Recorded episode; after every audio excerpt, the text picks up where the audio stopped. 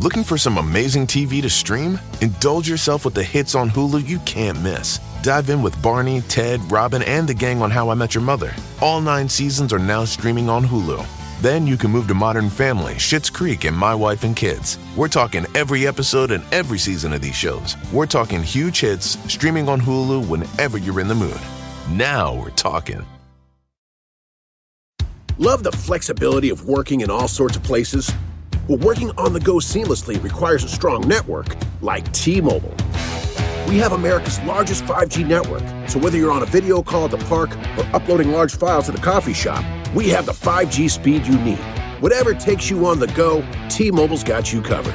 Find out more at T-Mobile.com slash network today. Coverage not available in some areas. See 5G device coverage and access details at T-Mobile.com.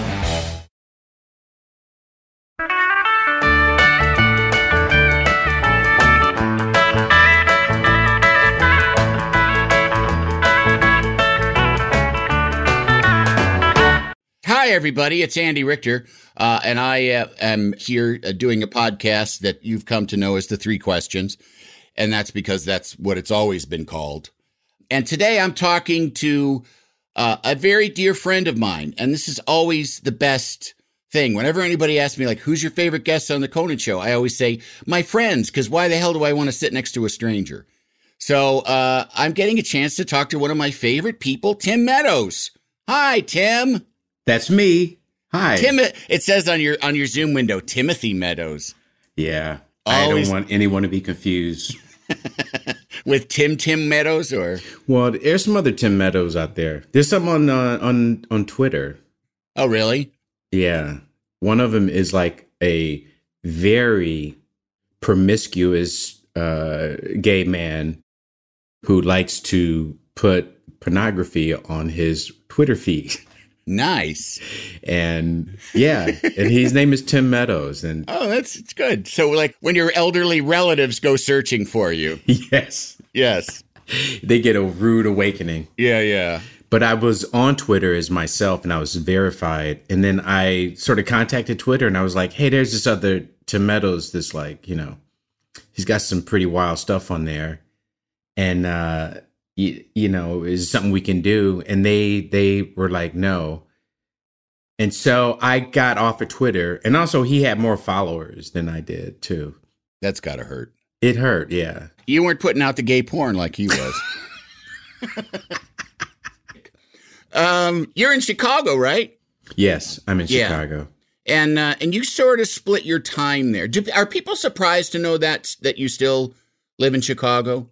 Um, I don't know if they're surprised. I mean, people are surprised, I guess, when they see me here sometimes. Yeah. You know, um, but I think people sort of associate me with New York. Most people are, are, uh, will ask me like, "Why are you in town?" or "What are you doing in town?" Yeah. Um, because they think I live in New York, and I'm like, Right. "No, I live here." You know. yeah, yeah. Yeah. And you, do you live there more than you live in LA? Um, according to my taxes, I I 50-50. Yeah. um, but I yeah, it depends. You don't need on- to say anything more. It's, you know, the IRS listens to this podcast closely. They have So- been after me for years. you won't get me, IRS. Yeah, yeah. Ha ha. And I, I have a summer house in Indiana. Um, But um, no, but I do. I, I am sort of. It, it varies from year to year. Um, it depends Yeah. on what work I'm doing, and also I live. I have a place in Detroit, also, and so I, I go there. But I literally because of COVID, I I hadn't been there in like a year and a half. oh, wow. Yeah, I just Do went you- recently. Does your place in Detroit, is that just to be close to family? Because that's where you're from originally. It is, but it's also the nightlife in Detroit that I I had. No, I'm kidding. It's for my family. Yeah. Yeah. The clubs. All the, clubs. No, Detroit. I do. I love it. Um, but uh, uh, you know, all jokes aside, but there, but there will be more jokes about Detroit. But Yeah. yes, I go for my family, and it's a very chill place. Yeah. Like nobody expects to see me there, Yeah. Yeah. and um, so when I, you know, I can go out, go do things, and then it's a, it's like a delayed reaction before, you know, people will come up or say something because it's always like, wait, is that my cousin? No, Yeah. wait a second. Is that that? That's that dude. It might be your cousin.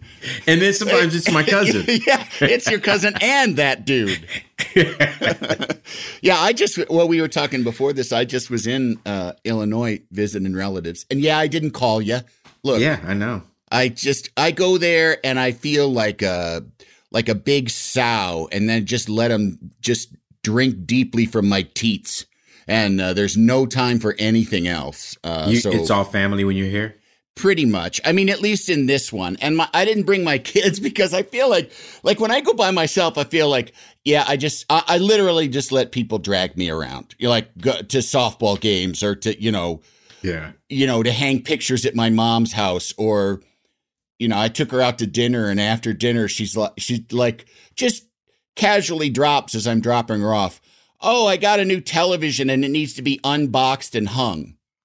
Like, oh, okay. Do you know anyone that can do that, honey? Yeah, like can you yeah, and it's like eh, that's an hour. That's like an hour chore and it's like it's like the kind of chore that makes my head pour sweat. Like I Yeah. don't sweat anywhere else, but it's just that maddening kind of little household like putting together IKEA furniture kind of shit. I I quit doing that stuff. Oh, and I just and I'm like, "Oh, thanks, mom. Thanks." And it's like she knows not to mention it earlier because I'll I I mean, I'll, I'm going to end up doing it, but I might figure out a way to weasel out of it for at least a while. Mhm. But she springs it on me. So, but yeah, so I went for a few days, and I Did you do same- it though? Did you put the TV up? I sure did. I wow, sure did. you're a good son. I am a good son.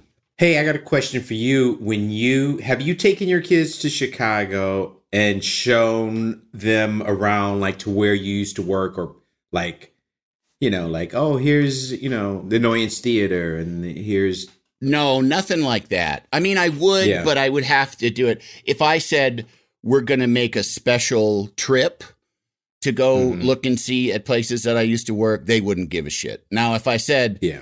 there's a new uh, Cambodian porridge restaurant because they're you know they're fucking food snobs. Then and on the way, it happened to pass by the annoyance theater. I could go, oh, by the way, over there, your dad used to do comedy there. Do your Yeah. kids care? ab- I mean, they live in Chicago, so do they care about all of your Chicago comedy past? It's weird, man, because like occasionally they will like th- my my son, my youngest son had a field trip to Second City when he was in like uh probably ninth grade or something like that, and the, his teacher asked me to uh, chaperone the trip, and I was like, I asked him, and he was like, Yeah, sure, it's cool, you know. And then when we were walking in, and I I was like, Oh yeah, yeah, uh, you know, here's my picture. This is what I, you know, whatever.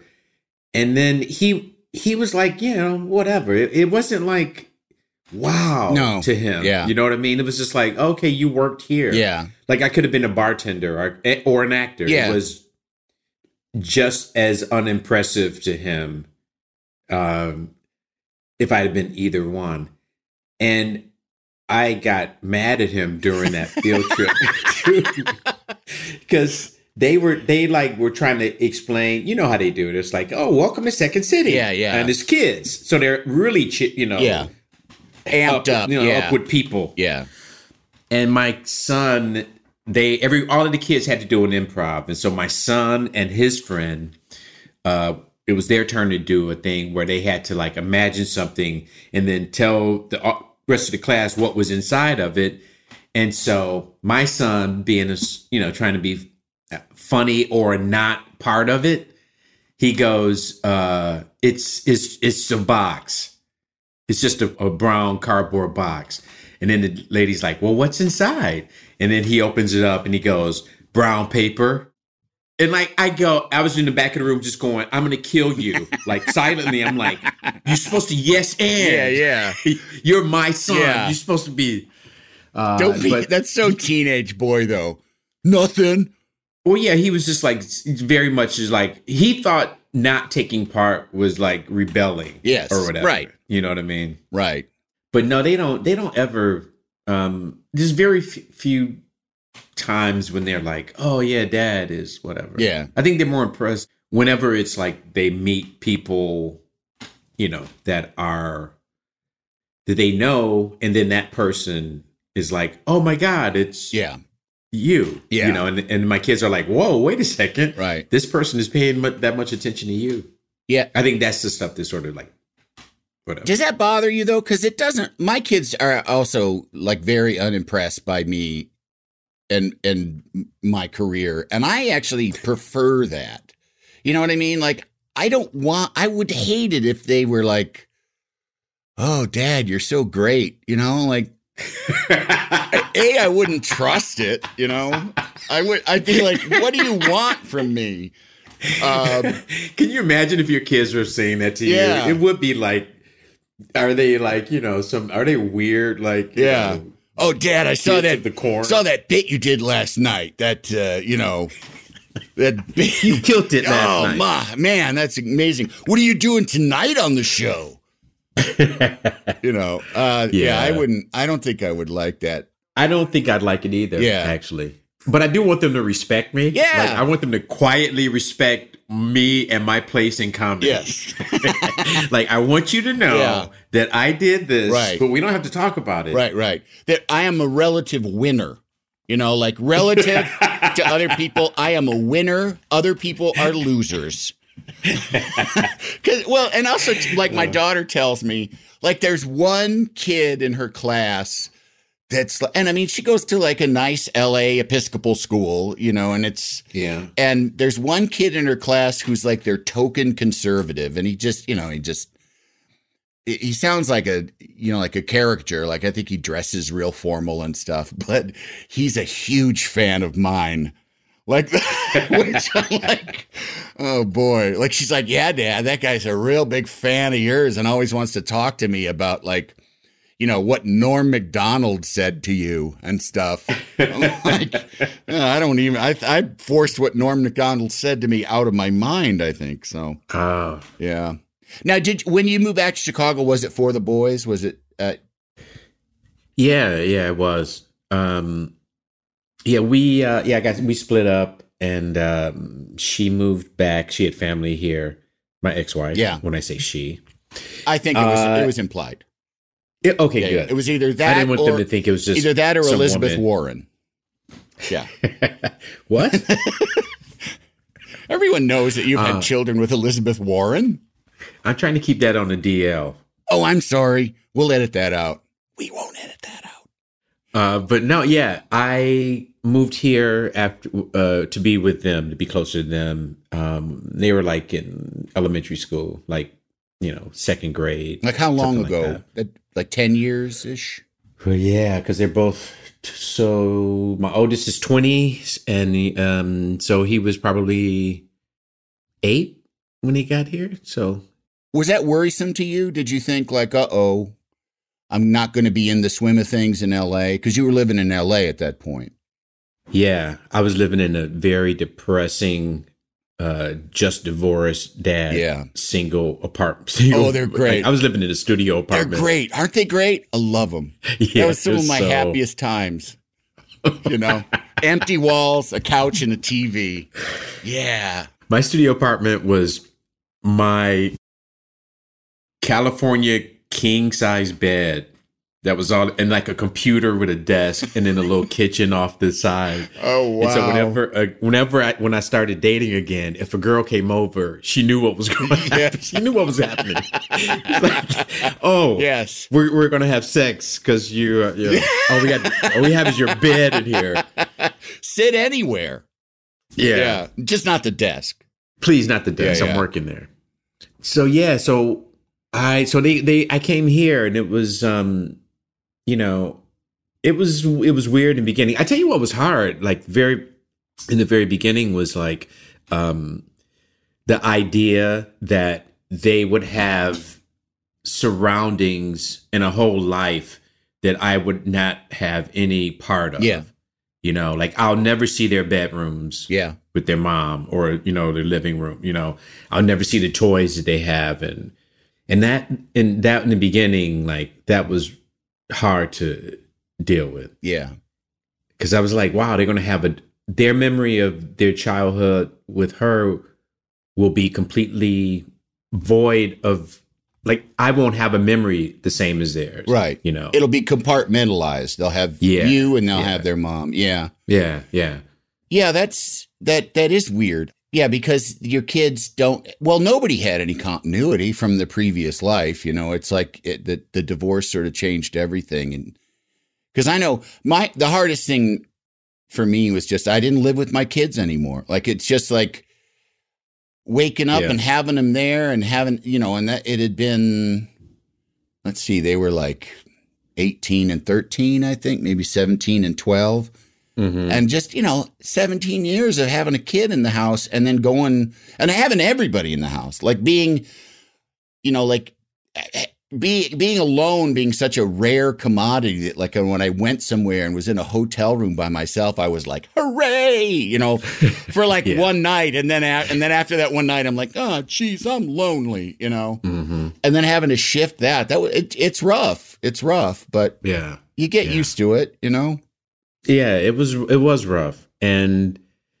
I don't, you know, I if, any person that I know that has been through it, it's sort of like you you you definitely understand what the other person is going through, yeah like on all sides. Yeah. and I never thought about that. Like I when I hear friends that are divorced, you know, I think about them, and I think about the wife, yeah and I think about the kids, Yeah. and I think like this is all new for all of them, and Yeah. they all got their like perspective of, and they are going to remember it differently, and yeah, it's tough, man. Yeah.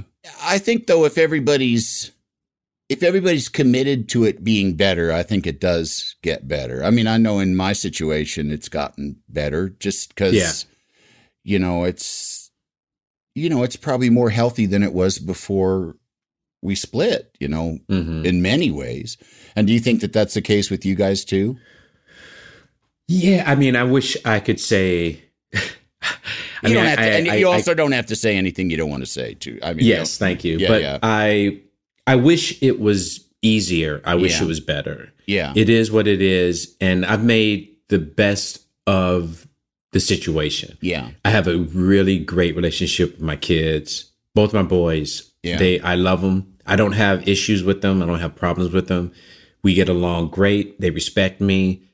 Um, I love them. They love me. It's expressed all the time. Yeah. Yeah. Um, and then the issues that they have to deal with with being divorced parents, I can give them advice, you know, because they have to they have to deal with stuff, you Yeah. know. But I and sometimes I have to deal with them like a friend. Sometimes I have to deal with it like a father, Yeah. And sometimes I have to agree with their mother about stuff. Yeah. Which is, and when they when I do, they know I mean business, and Right. they know I'm serious. Right.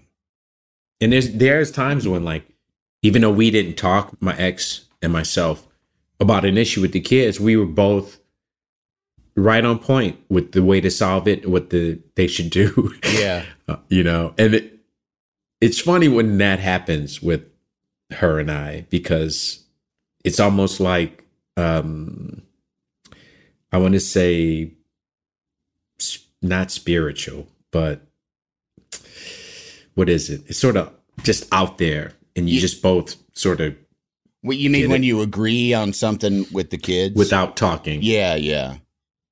Yeah, well, I mean, you know, you you guys were married. There's obviously a you know, there's a bond with a person that you marry and it's Yeah, And- and I guess because you do have some a lot of similar um, Yeah. ethics and Right. and you make a lot of similar choices. you yeah. know. And you both know your kids and you both are, you know, have your kids' best interest at heart ideally Right. and and you know, so you're going to make kind of the same decisions when it comes to the kids. Yeah. Only thing we disagreed was, you know, I chose. I thought the kids should not do cocaine. She thought that they should not do. Well, you don't want big fat kids. You know, you don't want big fat fatties, especially I want in, them to especially smoke. in Chicago. Uh, you don't. I want them to smoke. you mean smoke, I'm always- smoke cocaine or smoke cigarettes? Uh, yeah, either. Oh, it right. Doesn't matter. Sure. She was against it. She was totally against it. With chocolate treats mixed into dark chocolate ice cream, The Tillamook Chocolate Collection is a chocolate game changer because the thing that pairs best with chocolate is more chocolate. Tillamook Chocolate Collection Ice Cream. Extraordinary Dairy.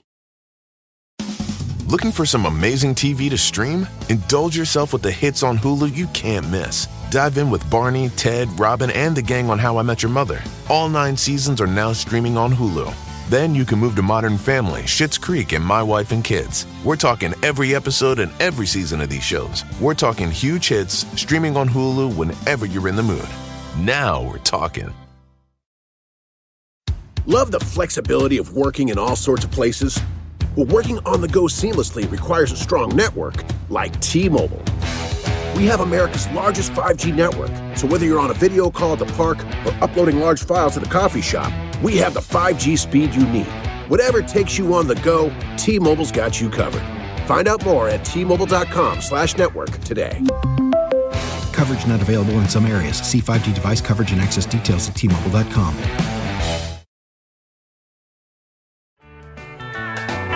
Can't you tell my love's a growing? But Andy, here's why my, this is my trepidation about doing this podcast because you and I know we've known each other for so long that we get it and we've talked about everything. yeah. And You don't want to say too much. yes, because I know when I talk talking to you, I w- will say things. I've told you things. I know. I know. Well, th- I, and I was aware of that too going into this, and I didn't want to, Yeah. and that's why, like, I wanted to talk about you as a father, not so much you as a divorced ex-husband. You Oh, know, good. And so I don't. I, I'm not interested in. I mean, I am interested in that. And once this, once we stop recording, let's go. let's let her rip. Um, but no, but I do think I, I'm. I mean, I'm always interested because I talk to so many people that are in show business on this thing and so many people that are comedians on this thing. And we end up talking a lot about about, you know, show business and about work stuff and about, you know, I in improv class and then I, you know, got a bunch of commercials and I'm Mm. way more interested in like the fact that you're an established comedy person, your family broke up, you moved to Chicago and Mhm. you made it and that's a sacrifice you know that's a Yeah. sacrifice to be with your kids and there's a lot of showbiz assholes that live you know in their own minds that wouldn't have done that that would have been like you know all right, I'll, I'll see my boys a couple times a year you know Right. and and i think that's to your credit and that, you know Thanks. You know, and it it it make it gives you the perspective. It sort of it is because it is limiting. It's like there's stuff that you miss out on career wise And family wise, there's events Yeah. with the kids I have to miss out on because of work. Yeah, because of work. Yeah. Yeah. Even now, like this year, my youngest is graduating from high school and they were going to have it on Zoom. They weren't going to, you know, because everything was COVID. Yeah. So, and then just, re- and, and then I got a job in Canada. And so now I can't, and so we had talked about it, but I can't go to his graduation now because Oh. I have to quarantine in Canada Oh right, first part of June and I can't travel back and forth. right. And so they moved the thing from a Zoom to a live graduation now. And so I'm just like hoping that he understands. And like I told him, like, I'm so sorry I can't be there. I can't turn this job down now because I've already made a commitment to him. hmm And yet I want to be there for this moment Yeah, but we, you know, and it's a difficult conversation because you know he's going like, "Yeah, it's cool, Dad. Y- you know, I I understand." But then the other part of him is like, "Yeah, I want you to be there for this thing." yeah, And like I, we talked about it a second time. I told him there might be a chance that Canada might relax some of the rules, and he fucking got excited yeah, that I was going to be might be able to come, yeah, and then that even made it even more heartbreaking yeah, that I might not be able to yeah. make yeah. it. You know what I mean? So yeah, there's a lot of sacrifice, man. Yeah. There's a lot, you know, and it's Well, it's also this fucking COVID stuff. I mean, if it if it weren't COVID, you could practically fly in and out on the same day, and it wouldn't. You know, they could give you a day off, but it's just this. You know, yeah, it's Yeah, not. that's it, true. You, you know, I understand that it the heartbreak, but it's also like it's not anybody's fault. I mean, aside from China, You know, those bad eating Chinese.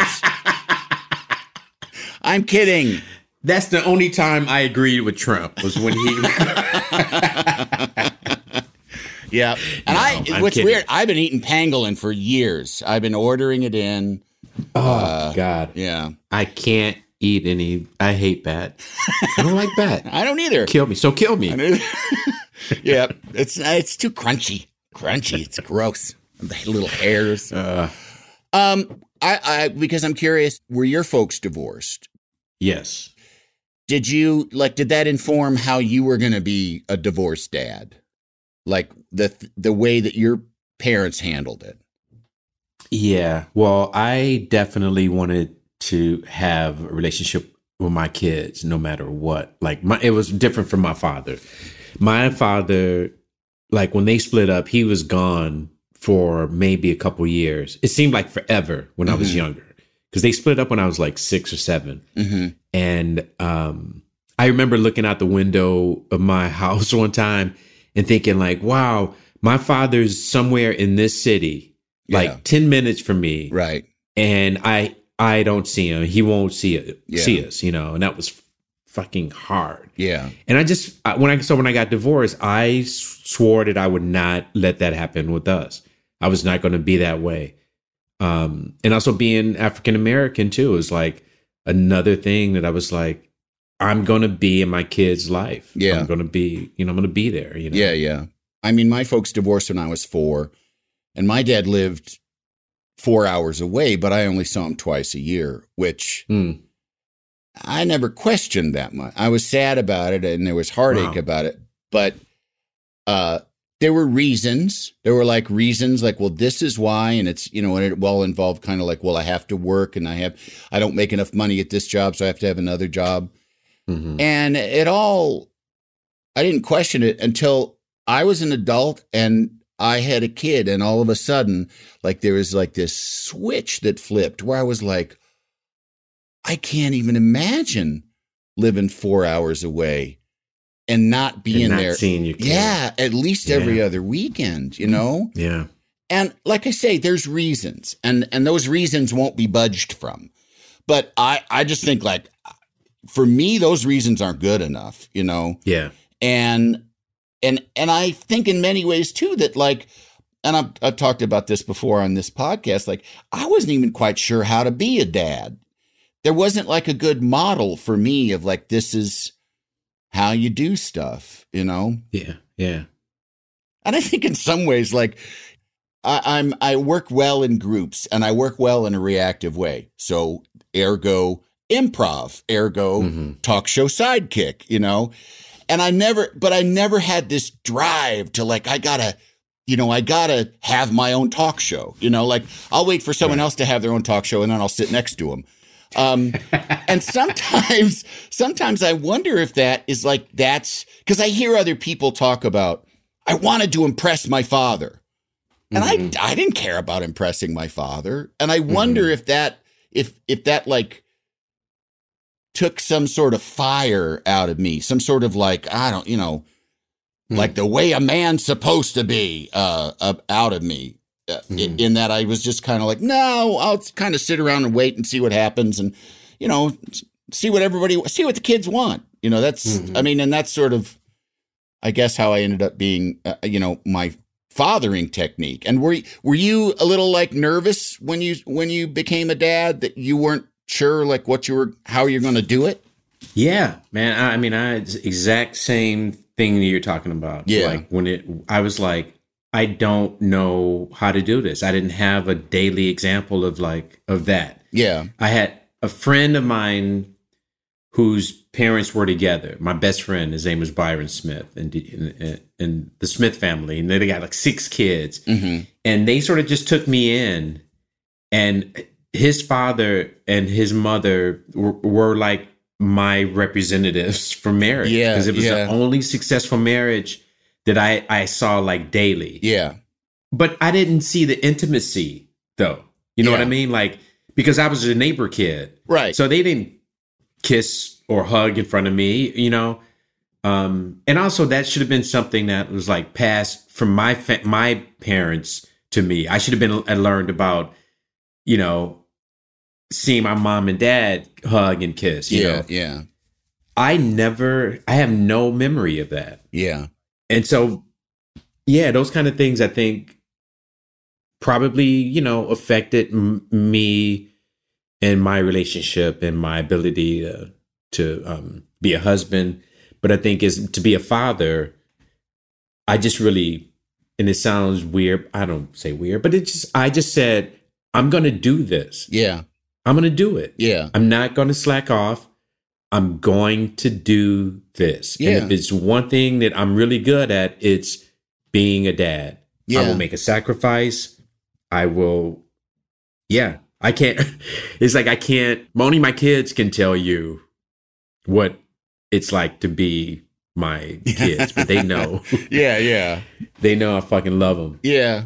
Well, You I know. know. I mean, and as long as I've known you, you work real hard at it, and you and and in the many conversations that we've had about it, it's Mhm. it's like it, it's important work to you, and I mean, and we probably talk about that more than work work, um, because it's more important work than work. Work is silly compared to Yeah. this work. Yeah. I mean, and the thing of, of the conversations that we've had too have is that I will talk to you about things because I'm trying. And I have one. I know one time especially where I because I want to hear what another father thinks. Like, what would you do? Yeah. Uh, what do I do? You know. And I told. I don't know if you remember. We were playing golf, but I told. I was telling you about my son had gotten uh, his hair. I hated his hairdo. Yeah. I hated it. And I was going like, I want him to get rid of it. I want him to get rid of it. And then you and I were talking, and I, and I said, "What would you do? What do you think I should do?" And you go, "There's nothing you can do. He's gonna have he's gonna have crazy hair. Yeah. You, you we all had crazy hair as teenagers. You, Yeah. you just gotta let him go get through it. Yeah, yeah. know? And it was, and then and you, and then I asked another friend that was a father, and he was like, "Yeah, you, you got to just sit back and wait. Just he'll write it out." Yeah. some girl will eventually tell him like your hair is stupid i don't like it. Change Yeah, it. right, right. and then he'll change it you know? or or that's his hair and that's who he is and that's what he wants to be and you know. I had a mohawk for a short period of time. I i ain't got i can't say shit about hair Yeah, or yeah, bad hair yeah. man. I've had dreadlocks i've had you know slick back hair. Yeah. I've had it all. My son's 20 and he just started uh it just kind of sprung not too long ago like sprung Mhm. like i'm getting a tattoo and and i'm okay it's your body and whatever and i didn't say anything because i don't you know i just i've i've learned from other dads too that have raised hell about you know uh, getting your nose pierced or something like that you Yeah. know i mean the i would probably stop short like if he wanted to get those gauges in his ears because like that shit's hard to turn around you know like when Yeah. you decide all right i do want to get a job teaching high school you know you, you can't have big sagging fucking you know gaping asshole earlobes well if Um, you're in africa and if it's I fine guess, I guess yes If you're a doctor in Africa with big fucking Yeah, yeah. quarters in your Right, earlobe, right. you can still do surgery. but he got that first tattoo and uh, you know and like uh, he didn't you know he was not like here's the tat and his plan too is to get it where everything will be covered by shorts and t-shirts um any any tattoo that he gets. And the first one i saw it and i was just like oh wow. You know i wanted to be like oh that's cool. Excellent. Congratulations. Uh-huh, but i uh-huh. i was like and and I mean, and in my head, it's like I, it's like I'm my mother's voice going, "My baby's beautiful body Yep, yep. has been ruined." That's exactly what I was thinking, man. Yeah, yeah. My baby's beautiful body. yeah, and How could you do that to my I baby? No, And then he went and got like two or three more, like in quick succession. Yeah. And I, on like the second or third one, I said to him, "So I guess you've already thought about the fact that you know this is forever." And you really are giving thought to these designs and what's and he goes yeah yeah yeah. And i said okay. I just i needed to say that. But after but then his mom and his sister My conscience is clear. yeah. His mom and his sister put a, the brakes on it. They they you know they're Good. the ones that can say like all right enough. Stop with the tattoos. That's Yeah. take a break you know? Uh, so and you know he's and he's got a bunch of piercings in his ears which yeah, i'm like eh, okay you know Yeah. I, I wouldn't do that but and again it is like my perfect baby why are you doing this why are you scarring yourself but yeah. it's his body it's his life you know No, my son was uh, my youngest or my oldest son. Uh, he was talking about doing that uh, face tattoo, like uh, that singer Post Malone. oh jesus christ But he does this thing where he says things just to fuck with me. right he's a It's troll like- yeah Yeah. yeah and it's sort of like, let's see your reaction to this, you know. But uh, yeah, he was contemplating that, and I was just like, uh, if you do it, I don't know what to tell you. I don't Yeah. know what to tell you. Like you won't, you know. I love you, but like, you got to cover it up when you come see me or Yeah. something. But I'm glad he was just fucking with me. Though. I would, and I mean, the thing too is that about that is like, you can, you know, like you put away the voice. It's like you'll be terrifying, and everyone will be uh, scared of you. You put that away. But I would say, like to him, it's like you're limiting your options. You know, like Mhm. like you. This will have an effect on everything you do. This like yeah. tattoo. I just as an aside, my my brother's a high school teacher uh, Uh-huh. in DuPage County, and he occasionally checks the DuPage County like uh, police website, the, like the, the sheriff's website, to see if his any of his old students show up. And because he'd heard like one of his old students had carjacked somebody, so he's like, "Oh, let me see if I could, you know, see see where if, if I can find Kyle or whatever his name is." And he- there was a guy that it was arrested, and like it's DuPage County. He's like arrested in like Wasco or somewhere. And it's this guy, and across his forehead in big block letters, fuck you. Tattooed on his forehead. And I'm like, oh man, you are really committing to not getting a job at Target, you know? Jeez, Um, that is crazy. Yeah. I would. Yeah, I, I, I, I don't know, man. I, I'm glad my kids are not going down that road. I swear to God. Now, uh, when do you start thinking I'm going to be funny for a living? I mean, you know, you're you're going through school in Detroit. You're going through high school, um, and you stayed in Detroit for college, right? You went to Wayne State. Yeah, I went to Wayne State. I dropped Yeah. out my second. I was like in my third year in Wayne State. Mm-hmm. Who uh, recently offered to give me an honorary doctorate's degree. Doctorate. Then- yes, wow. and then because of COVID, they had to cancel the graduation, and so they. Uh, I'm still waiting for it. But you know, it's like, how do you ask for? Uh, hey, remember that doctorate degree Yeah. you promised? Don't me? forget. Yeah, yeah. I already got the business cards made up. I already Yeah, applied I- for the doctor's license plate. I'm gonna put it in my credit like Bill Cosby used to. yeah, exactly. I'm a doctor. Uh, but yeah, I, I went there for a couple years, and then I started doing improv there. That was where I learned from a guy who uh, took classes with Del Close in Chicago, and so he came back to Detroit, sort of like a Kentucky Fried Chicken franchise, and started doing Harolds and teaching Harolds. Yeah. His name was Jonathan Round. Um, and so I learned how to do harolds like like way before I got to Chicago. hmm Um, so when I got to Chicago, I was already I could do harolds like no problem. Right, Yeah. right. Her- and Harolds, for people who don't know, or it's a series of scene work and group games, and it's all supposed to sort of wrap up in a nice bow, you know. Oh, is that what it is? Oh shit! I wasn't doing those. oh boy! I was Yeah. doing Sound effects, fart noises. I was doing sports games and freeze tags. Ah, freeze tags. Did you did you have a place you wanted to be in comedy when you started? You know, eh, having ambition towards it. Like, did you want to be on SNL? Did you want to be a stand up, or were you just kind of this is fun and I want to follow this?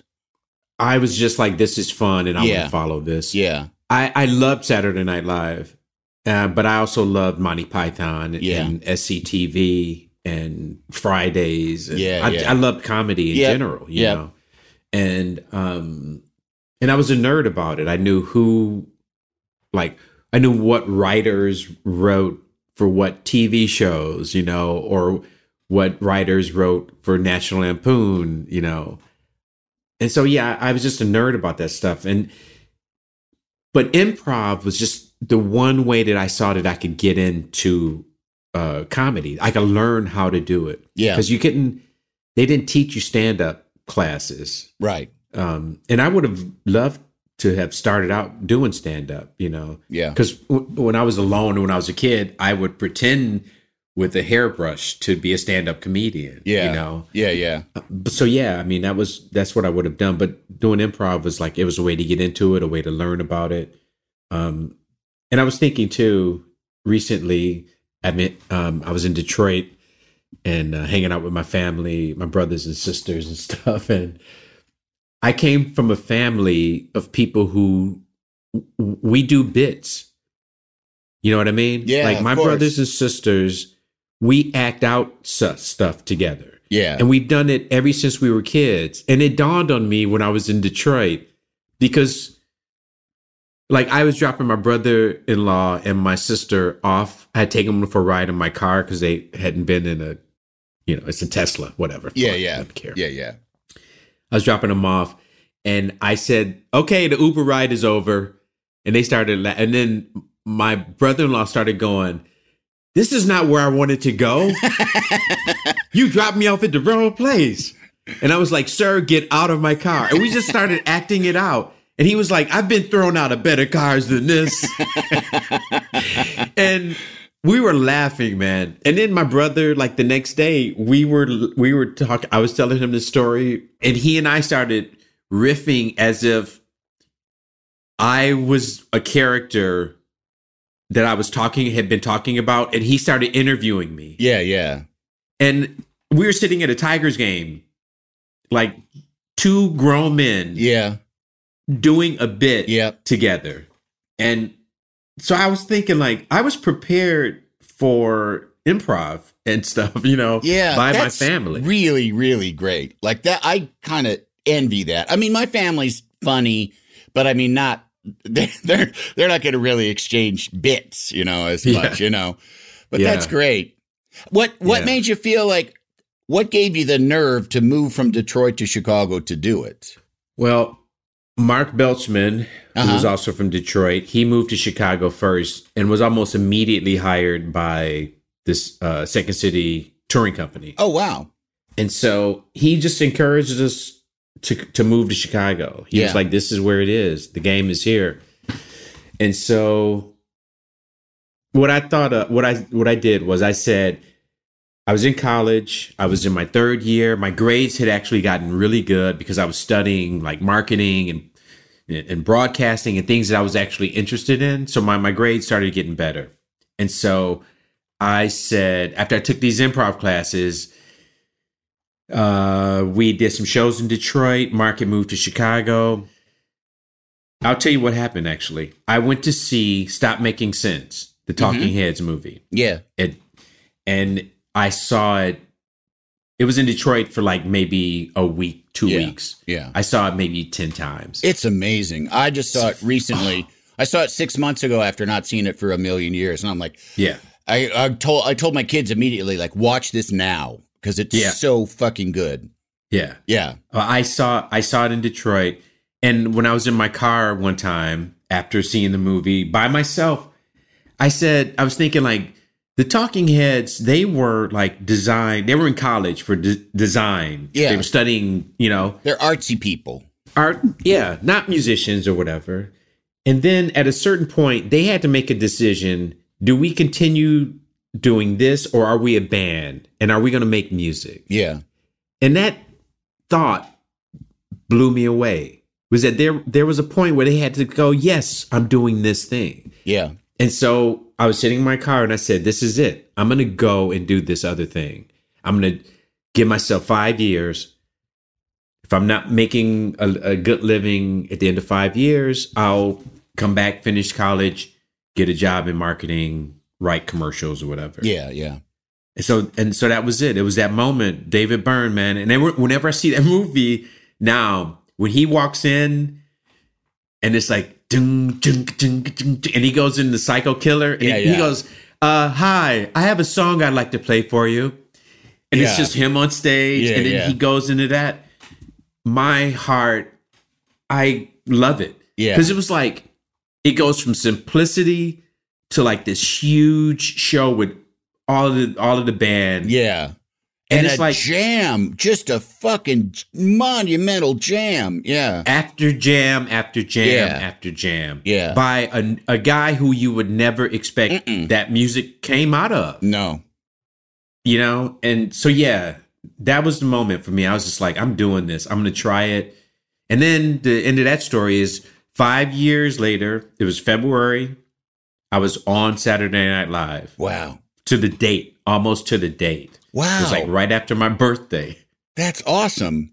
yeah That's yeah. great. Good thing you didn't say four years. oh well, gonna go write commercials now.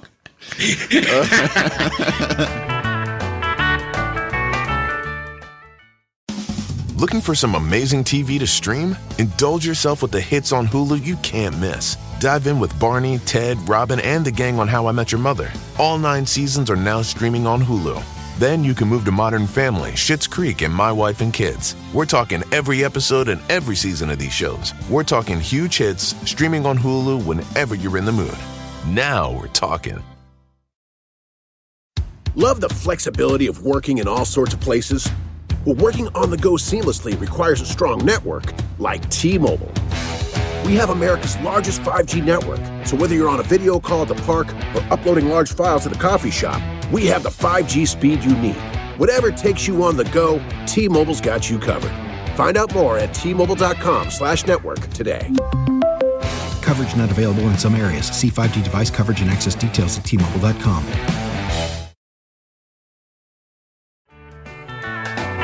Can't you tell my love's a growing? Now you were you were you hired at the same time as Chris Farley? Were you guys like uh, he went he went out before me Yeah. actually yeah he got hired at the beginning of that season and then i came out in february Yeah. like the halfway point yeah, and because you got- you guys had been friends before that, Yeah. pretty close friends. Yeah, yeah yeah, Yeah, because we both got hired on main stage at Second City at the same time, yeah, and we were we were both in touring companies, you know, yeah, yeah. and so to do that jump together was kind of scary because we were like, "Holy shit!" People hated us um, because we got jumped, we got promoted over everybody. right. It wasn't like we deserved it, even though I think he did, but it was Del Close who was, you know, he was like, I'm picking who I wanted in my show for main stage. And, Yeah. And so he picked us. That was it. Well, yeah, yeah. Then you deserve it. I mean, you know, I mean, you guys Yeah. are very different performers, though. I mean, you know, Yes. yeah, you're an excellent actor. You know, you're funny, but you're but you play things real. and he does the exact op. You know, He he's is. a goddamn traveling circus all in one person. yeah, yeah. He was he was amazing. I, I mean, I got to see him a little bit live at different improv shows. Uh, but he, Yeah. but when I was getting there, he had already been to SNL. But then he came back to Chicago and was living on Wells Street, you know, Mhm. uh, near Second City, and Yeah. and uh, living quite unhealthfully, unfortunately. Yeah, Yeah. yeah, I have really great memories of him. And like sometimes things will flash in my mind. I'll go, oh yeah, I gotta, I gotta write, start writing things down so that I don't forget. yeah, But uh, I met, I had these memories like when we were writing at Second City.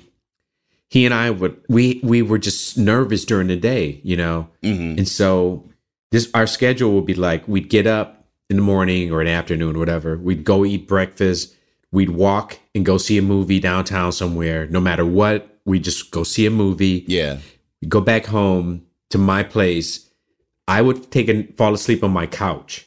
He would fall asleep on the floor of in the living room of me and Richard Laible's um, apartment, hmm and he would wake up at about six o'clock, shake me, wake me up, and say he was leaving. He'd go home, shower, and I'd meet him at the theater. Yeah. So he didn't have time to drink or get high before the show. Yeah. And so we had that schedule going for for a while. And I just remember these moments of like napping on the couch and waking up and looking over and seeing him just all just passed out on the floor, Yeah. Yeah. sleeping soundly like a baby. Yeah. Not drunk or anything. Yeah. You know. And I just, you know, it's those kind of memories of him and I'm just like that were really special Yeah. you know um yeah we had this moment once at saturday night live It was I'm like the last sorry. show. I'm sorry. it's okay man it's I'm all right sorry. now i get choked up Yeah. talking about it sometimes Yeah. and also i feel like i'm just on the phone with you Yeah. Yeah. Yeah. Yeah. Well, that's good. yeah I guess I But- tr- I tricked you. we were at the it was the last show of that first season and he and i were getting ready to go to the party which was downstairs remember like at the rink Yeah. Yeah. And so we were at that elevator bank on 17, just like in the back, you know. Mm-hmm. And so we were both waiting. And he looks over at me and he goes, Timmy, can you believe this? And I was like, no, Yeah. I can't believe it. And he goes, We're we're on Saturday Night Live. Yeah. I was like, Yeah, I know. I know. And and then he goes, Let's just do this one time. So he hugs me like really tight. And it was just like, I don't want to forget this moment, you know? He's just like Yeah. our first year on Saturday Night Live. Yeah. And he just, it was so, so great. He's such a great guy, man. I miss him. Think about him every day. Yeah. Every day. Every day. And when I do comedy, I think of things that like gonna make him laugh. I think that'll get him. You know? Yeah. Yeah. Sorry. Fuck, I didn't. That's all right. I didn't, and I didn't. This is what I didn't want to do to you: is make you make you cry. I didn't think about making you cry, but I mean, You wanted it. I'd be a terrible bar. you want to get your podcast awards. yeah, Un- I was under the table. I'm like doing a fist pump. I like my arm hurts from all the fist pumps I'm doing. Yeah, no, he Ah. was. I don't know anybody that didn't like him. You know what I mean? Yeah. And I think, and you know what? Honestly, that's something I could say about you too. I don't know anybody that doesn't like you. You are one of the most loved comedy people. That's sweet. And I mean, and everybody, you know, everybody's got wrinkles and warts and you know, Yeah. foibles and stuff. But you, you, you know, you're a very well loved person. You know, Thank you. yeah, I got to tell you, I was listening to your podcast once. It was funny. It was Jane Lynch, yeah, and she was telling the story about Faith Soloway, yeah, where she I was dating Faith at the time, and Faith was a piano player. I don't know. People listening can look Yeah. it up or whatever. Faith Soloway is now Joey Soloway's uh, sister, and was with her with with Joey in the early days creating the real life Brady Bunch, and uh, Right. And she also Faith is- was possibly the best improv pianist in Chicago at the Yeah. at the time. She- She, was she- amazing. Fire. Yeah, yeah, uh but so but yeah she and i was dating and then she had not come out. And then so we were on the road and i guess as i remember it she just didn't come home. Like she was supposed to come back and like come to my apartment or whatever. And she just didn't come back. And i was like what's up? Where is she? Where is she? And then she when she did come back and we talked about it she came out to me and but she never told me who it was with. Yeah. So when I was listening to your podcast, I heard that it was Jane Lynch. Oh, really? She said it during the podcast. And then what was funny about it was that you both, she goes, she was like, you, uh, cause he was dating Tim Meadows. She was dating Tim Meadows at the time. And you go, oh, I love Timmy. And she goes, I, I do too. I love Timmy. He's such a sweet person. And you guys were both going like, he's the nicest guy. He's Yeah, the nicest yeah, guy. yeah. She just told the story about stealing my girlfriend. Yeah, yeah. Oh well. He's such a nice guy. Yeah. yeah I fucked his girlfriend. I think you were dating Faith when I first met you, and I, I mean, I'd met, I'd kind of met you at a, like some improv thing, and then you were in a I don't like a Circuit City commercial. It was like some Yeah. and and I was a PA on it, and you were like you know the, a guy in a red vest selling TVs. Yeah. uh, but that, yeah, that was like when we, we first started getting to know each other. yeah. Yeah, that's another thing. Like that, I like the the, the moment you had that that you had with Chris. You know Yeah. that like just the appreciation is so. It's so important to keep that, and it it's and it it can take extra effort. You know, it's Yeah. like a lot of what happens to you in show business takes extra effort to remain humble, to remain grateful, to and to remain normal and to not be a fucking prick. It takes work to stay that way. And I like Jane is a perfect example of someone who's definitely stayed that way. Mm-hmm. And and you know, the other side of that being feeling lucky is also being like so amazed at how many people that I knew back then are now household names. There's not, Yeah. you know, like everybody knows them, and it's it's amazing to me to think about it because I didn't think that I didn't have any plan. You know, it's like you said, you just like this and follow this, and I wasn't like, oh, I'm going to be on TV a bunch. I just was like, yeah, this is fun. Yeah. Let's see, you know. It's like Pasquesi, David Pasquesi says, it's like when we were doing improv, it was, it led to, uh, to a, a road to nowhere, Yeah. basically. Yeah, It's like exactly. We, we had no guarantee that anything was going to come from it. We were doing it because we were trying to learn how to do this art form and, you know, how to entertain people for an hour with one, off of one word. Yeah. Yeah. Yeah. And I mean, it, and it is fun. There's definitely like an adrenaline charge from being able to do it.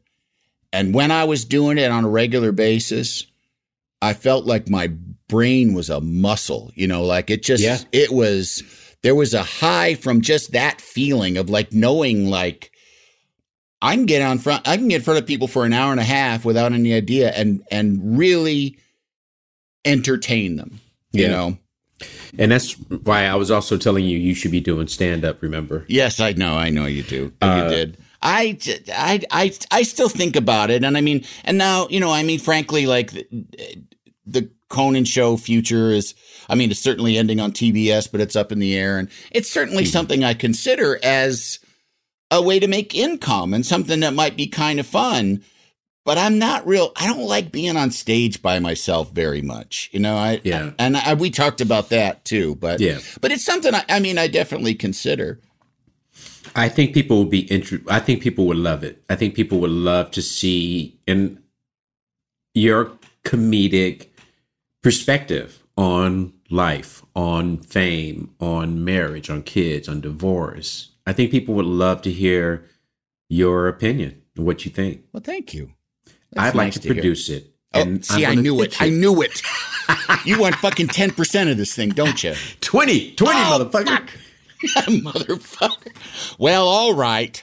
Uh, I can't That's how say do no. How about 10? No, 20. Okay. No, 20, 20. okay. I really know how to cut a deal.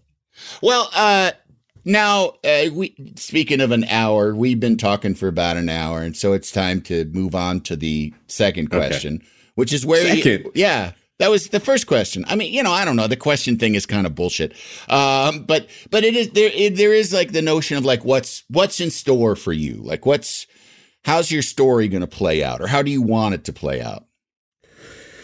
Well, uh, that's a good question. That second question, because I'm in that part of my life now where I think about that a lot. Yeah, Um, and I've been talking with a friend of mine who's also in his late fifties, who's a comedian, and we've been talking about like making statement pieces hmm of like this is a record of where I was at this moment in my life comedically. Right. You know I'm saying. right, right. Not a political statement, but a more of a personal one. Yes. Yeah. Yes. Comedic my comedic view of whatever. Yeah, So I've been thinking about that more instead of being like the second lead on a sitcom. yeah, yeah. So I've been thinking a lot more about like because I, I I can do that through stand up when I'm Mhm. touring and stuff.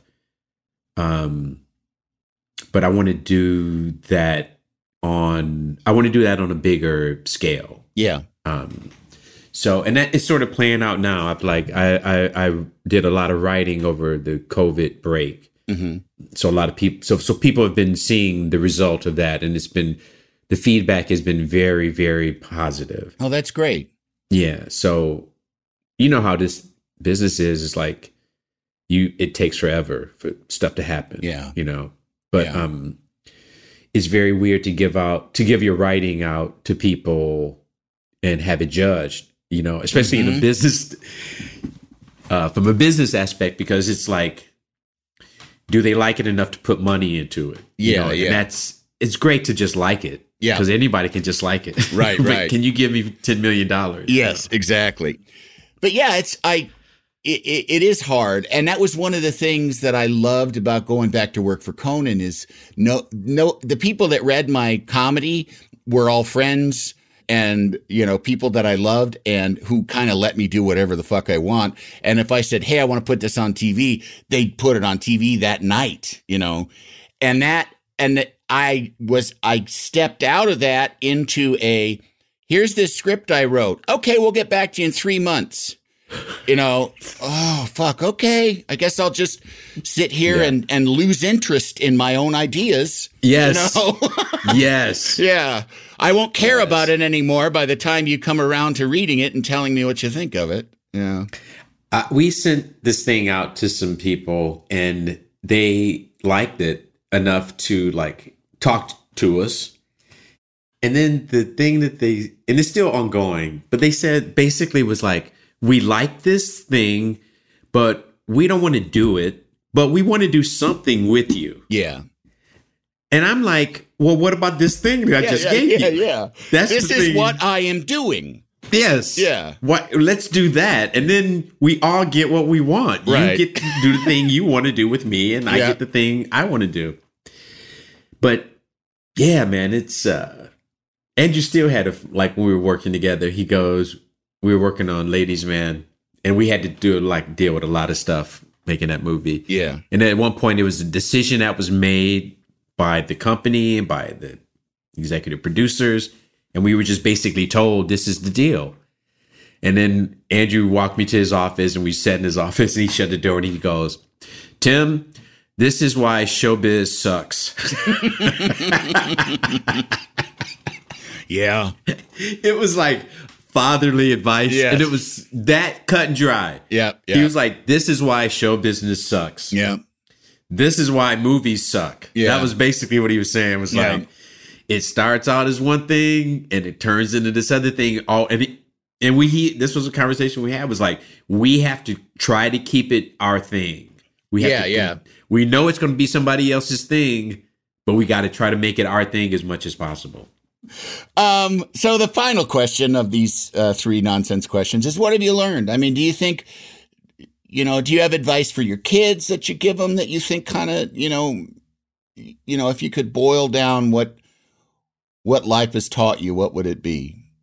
There, wow, that's a really good third question. It's it's almost as if I've never heard your podcast. I, well, you would think I I know. I should know these questions. right, right, right. Well, you don't retain information very well. That's one I of your, don't. that's one of your big problems. Problems. yes. Uh, what have I learned? Well, I, I've learned that I'm not always right. I learned that there are people smarter than me. I learned that sometimes I am the smartest person or have the best idea in the room. I've learned that I can also be the dumbest person in the room. hmm I've learned to let people, religions, sexual preferences, race, I've learned to let all of that stuff go. Yeah. I think that's what I, those are the things that I've learned. Yeah. Um, I mean, um, sometimes I'm the smartest one. Sometimes I'm not the smartest one. Yeah. And the, the, the- it and when I can when I know which one I am is when I'm smart. Yeah, yeah, yeah. You know what I'm saying? Yeah, That's yeah, you when I'm gotta- at my best. You got to remain open to both possibilities. yeah. It's Uh, like doing an improv scene with Chris Farley and trying to be funnier than him. Yeah, yeah. Like I was smart enough to know, no, I just keep throwing pitches. Yep. He'll knock them out of the fucking park. right, right. You know? Yeah. Well, I have learned uh, from this uh, hour plus that I love you even more than I did before. Um, oh, Andy. I think you, You know, are just a wonderful person, and I'm so happy uh, that you did this. Um, Me too. you know, because I, you know, you don't you don't like to spread it around your personal stuff very much. You know, you're kind of you don't, and I and I real that's why I'm very very thankful um, to you for doing this. And- Andy, let me just tell you how much you mean to me. okay, You know how much you mean to me. I- You're one of my closest friends, and I want everybody to know that. I me too Okay. with you, yeah. Yes. All right, well, let's end on this real emotion, people. it's real, baby. I know I love you so, and I hope to see you soon. You know. Yes. All right, people, thank you for listening. Um, and we will be back next week for more of these silly three questions. I've got a big, big love for you. The Three Questions with Andy Richter is a Team Coco and Earwolf production. It is produced by Lane Gerbig, engineered by Marina Paiz, and talent produced by Galitza Hayek. The associate producer is Jen Samples, supervising producer Aaron Blair, and executive producers Adam Sachs and Jeff Ross at Team Coco, and Colin Anderson and Cody Fisher at Earwolf. Make sure to rate and review The Three Questions with Andy Richter on Apple Podcasts. Can't you tell my love's a growing? This has been a Team Coco production in association with Earwolf.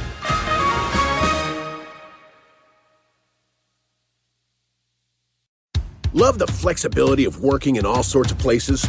Well, working on the go seamlessly requires a strong network like T Mobile. We have America's largest 5G network, so whether you're on a video call at the park or uploading large files at the coffee shop, we have the 5G speed you need.